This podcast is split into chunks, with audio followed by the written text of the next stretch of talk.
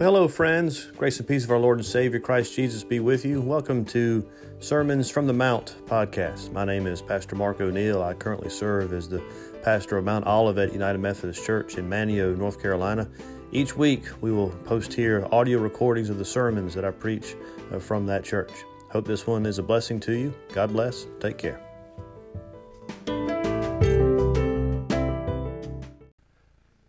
Friends, our sermon text this morning comes from the Gospel of Luke, the 13th chapter. We're going to take a look at verses 31 through 35. So, again, this is the Gospel of Luke, chapter 13, verses 31 through 35.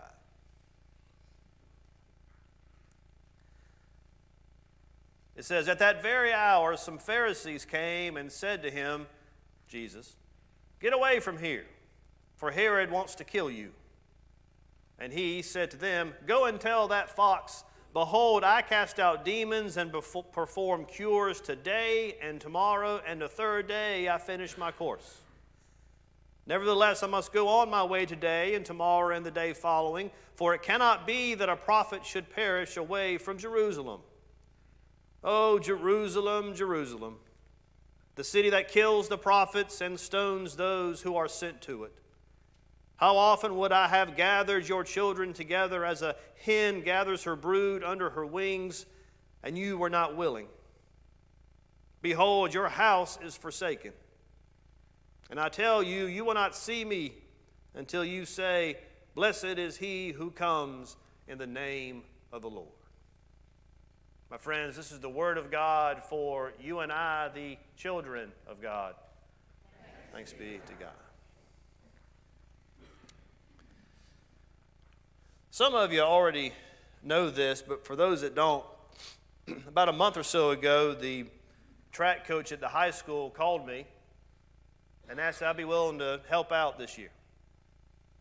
And after talking to a few folks, I said yes. And so for the past three or four weeks, I've been coaching the distance runners for the high school track team. For me, it's very much a form of outreach. It allows me to engage with young men and women I normally would not see, give them what I hope is a positive role model, and try to be a positive influence on their lives for the little bit of time that I am with them. I'm allowed to come up with my own practice plans, and one thing that I like to do with them to break the monotony of constantly running laps around the track is to go on long runs off campus. One of our favorite ones to do is to start at campus and run to Island Farm and come back, run a loop around the ball fields, and that puts us at right about three miles. Now, on days that we do this particular course, I always go out and run with them. And I think they enjoy that I'm running with them, that I'm able to put in a little work alongside them, that I care enough not to ask them to do anything I am not also willing to do myself. But it's not all camaraderie building. One of the reasons I run with them is that I need to make sure that they come back. I mean, I'm responsible for these eight kids, and I need to make sure that they don't treat this long run outside of the view of the coaches as an opportunity to goof off and not do the work. So I run with them. And you might be saying, well, surely not. Surely kids will not treat practice out of sight of the coaches off campus as an opportunity for shenanigans. And I say, yes, they would. And I know from experience, if you let me indulge you in a little story. I ran cross country in high school. You guys know Michael Brent, our mission to Croatia, Argent Spake's son in law? His dad was my coach which shows you what a small world it is. Well, during the season, every so often, Coach Brent had this long seven mile run he called the Ziegler Run. It was a seven mile circle basically that started at campus and ran seven miles until you got back to campus. And it was called the Ziegler Run because the road we were on for most of that seven miles was Ziegler Road. We did it about every four or five weeks, and we hated it. We'd ask him every day before practice, hey, coach, what are we going to do today in practice? And there were occasions where he would just look at you, he'd crack a wry, wry smile, and he'd simply say, Ziegler. And I swear he always waited for the hottest day of the week to do it. Now, my buddies and I, we were fairly enterprising young lads, and what we noticed is about, about a mile or so into the run, we crossed over a pair of train tracks. Then, as we made the loop around and we got about a mile or so from the finish, we also passed over a pair of train tracks. So picture it the path is a circle.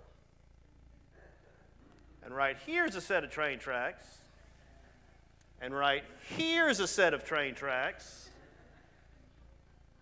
Friends, I believe that's referred to as a shortcut. So we made a plan. The next time we had to run the Ziegler, we we're going to try it and see what happened. And it worked beautifully. Our seven mile run ended up being about a three mile run, and boy, we thought that we were on to something. What we didn't plan on was this. We had a guy on our team that was one of the best runners in the state. He ended up getting an offer to run track and cross country at Carolina.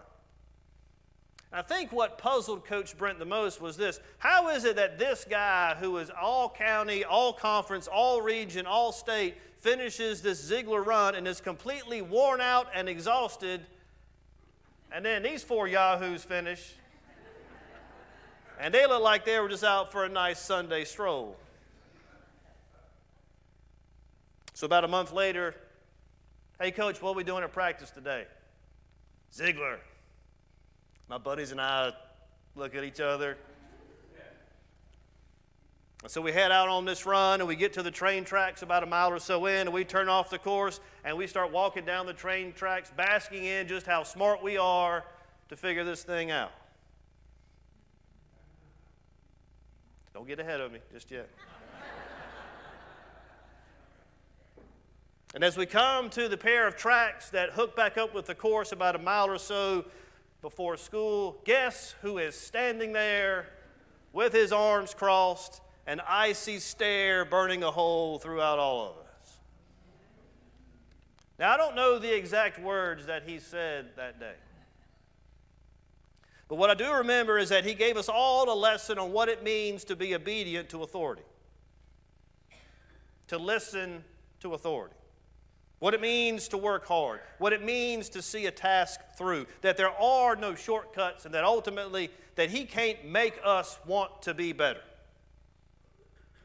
That he can set the path out before us and tell us what it is that we're all supposed to be doing, but then each of us has to decide for ourselves if we want to listen and follow or retreat to what is comfortable and easy. Have you ever had a coach or a parent or a teacher or someone in your life give you a similar talking to? Ever thought about how these lessons should apply to your faith? Friends, in our scripture this morning, Jesus models for us in words and deeds what obedience and trust in God and following the path laid out for each and every one of us looks like. It starts telling us that at that very hour, some Pharisees came and said to him, Get away from here, for Herod wants to kill you. Isn't that nice of the Pharisees? To be so worried of Jesus' safety that they advise him to get away. We don't believe that, do we? They weren't concerned with Jesus' safety, friends. They just wanted Jesus gone. They just wanted him to get out. They were tired of hearing from him about how wrong they were and mistaken they were and sinful they were and how they needed to change and live lives that were more holy. And so instead of listening to Jesus, they just wanted Jesus to be as far away from them as possible.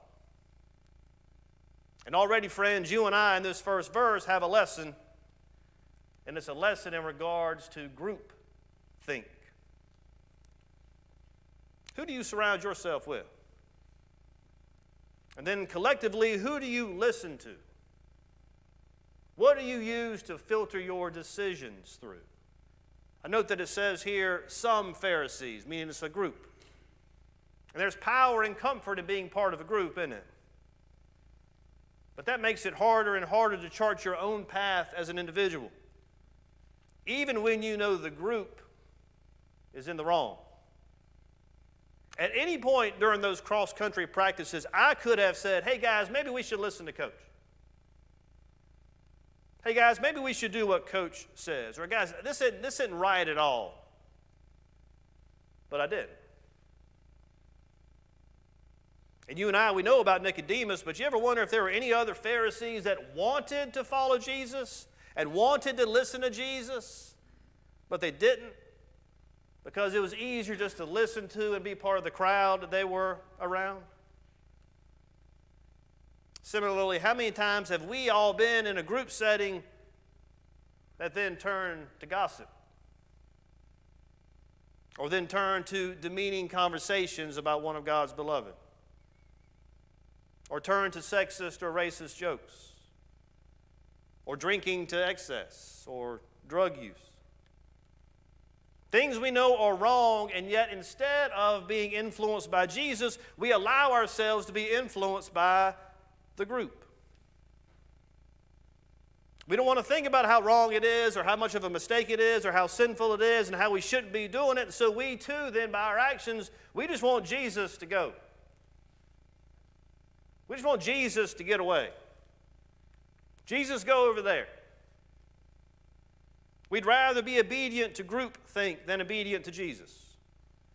Rather be obedient to what is popular than obedient to Jesus. Rather be obedient to what is easy than obedient to Jesus. So, my friends, this morning, who are you obedient to?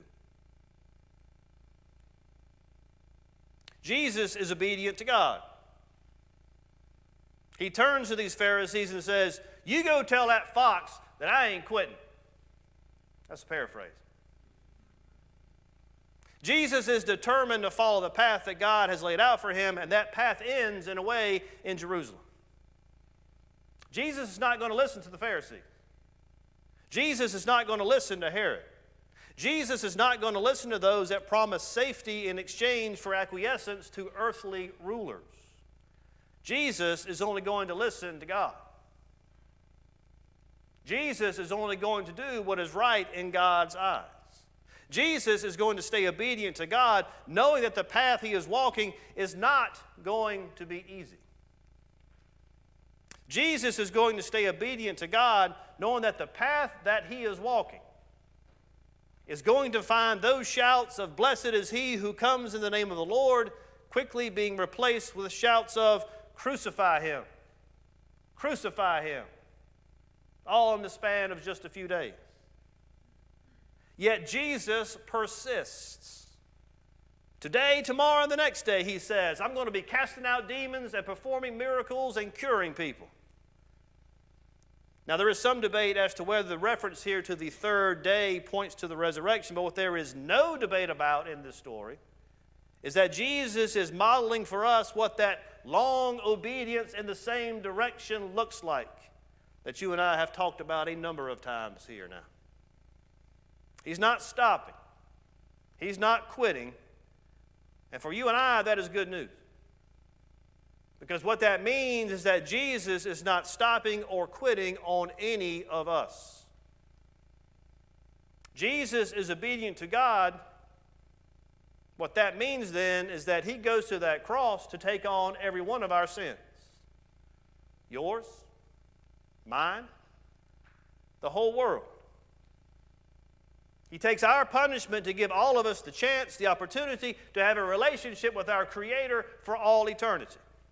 Regardless of our cracks, regardless of our dings or dents, regardless of our mistakes and wrong turns, we don't have to be perfect in order to come to Him, and He knows that. He knows that thing you said that you shouldn't have, and yet He goes. He knows that thing that you've done that you shouldn't have, and yet He goes. He knows that thing you thought that you shouldn't have, and yet He goes. He goes to Jerusalem for you, for me, in order to gather up all of God's children like a mother hen to offer us protection and safety from the foxes known as sin and death. And yet,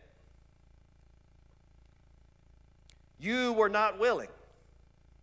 Behold, your house is forsaken.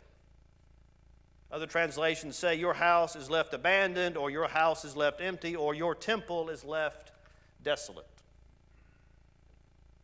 What Jesus is recognizing here is that though God's plan is to save everybody, some are not willing to come along. Though the offer of salvation is for all, not everybody will accept it. This long obedience in the same direction will be too tough, and folks will be looking for shortcuts. Why? Because they aren't open to the indwelling and working of the Holy Spirit. When Jesus is speaking here of forsaken houses or abandoned houses or empty houses or desolate temples, I think he means those folks who have not allowed the Holy Spirit to fill their hearts and minds. And I cannot stress to you enough how much our obedience to God relies upon the power of the Holy Spirit.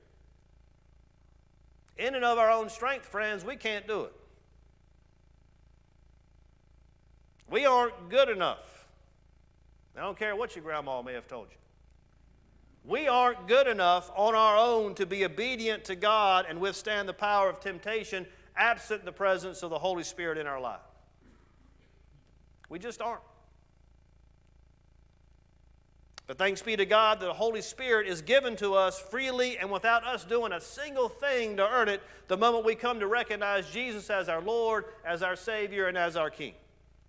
Once we receive the Holy Spirit, then we set about giving more and more of our lives over to Him. More and more of our thoughts, more and more of our words, more and more of our actions are given to the Holy Spirit to act as correction and conviction as we grow more and more into Christ like persons. This is what sanctification is all about. It's about allowing the Holy Spirit within us to constantly be about the work of straightening and strengthening us and expanding the ways we love the Lord our God with our heart, mind, soul, and strength and increasing our love for our neighbor. What does this look like, you might ask? I'm not one that believes in chance, but while I was working on this sermon, Ed Bethay sent me a text. And was a quote that had been going around in his mind for a few days, it seems, from an author that he reads. And it says this The author said, A nun I know once told me she kept begging God to take her character defects away from her. After years of this prayer, God finally got back to her and said, I'm not going to take anything away from you. You have to give it to me. I'm not going to take anything away from you. You have to give it to me. That's the work of the Holy Spirit. Showing us those parts of our character we need to let go of. Showing us those parts of our lives that we need to let go of. What character defects, friend, do you have right now that you need to work on? What is it in your life that you need to let go of and give to God? Because that door into the kingdom is a narrow one. Yeah, it's open to everybody, but it's narrow. In fact, if you go just a few verses before what we read together, we see Jesus telling us what exactly happens to those of us who live lives of disobedience. He says in verse 24 of this same chapter, Strive to enter through the narrow door, for many, I tell you, will seek to enter and will not be able. When once the master of the house has risen and shut the door, and you begin to stand outside and knock at the door, saying, Lord, open to us, then he will answer you, I do not know where you come from. This is what happens when our faith is a show. This is what happens when our witness is not authentic. This is what happens when we live lives not powered by the Holy Spirit. Yeah, you can come to church and volunteer and do all the right things, but what is the intent of your heart? Is it Holy Spirit driven or is it ego driven? Anybody in here ever walked into a door? Why did it happen? It's because you were distracted, right? You weren't paying attention. So I think we ask ourselves today what? What do we allow to distract us in our walk towards that door that's going to prevent us from walking in? And friends, obedience to God is also about knowing that when the tough times come, and they will, that we can find strength, peace, and protection in Jesus. It's easy to be obedient when the times are good and things are easy, isn't it?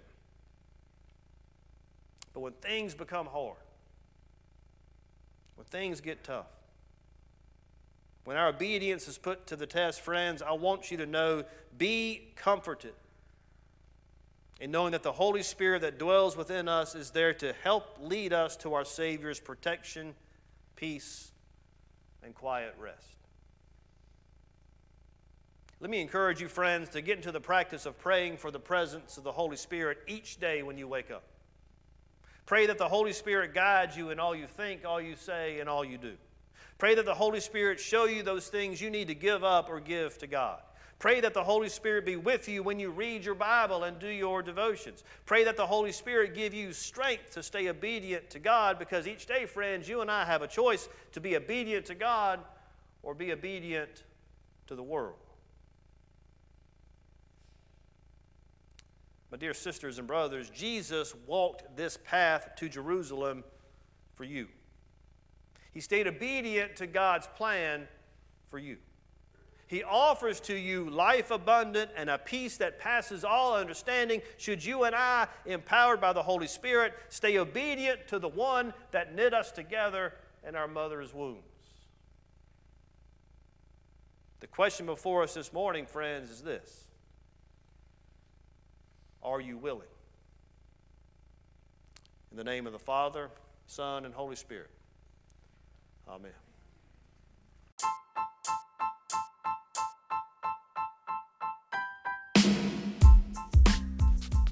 Well, hope you enjoyed this week's podcast. Until next time, God bless. Take care.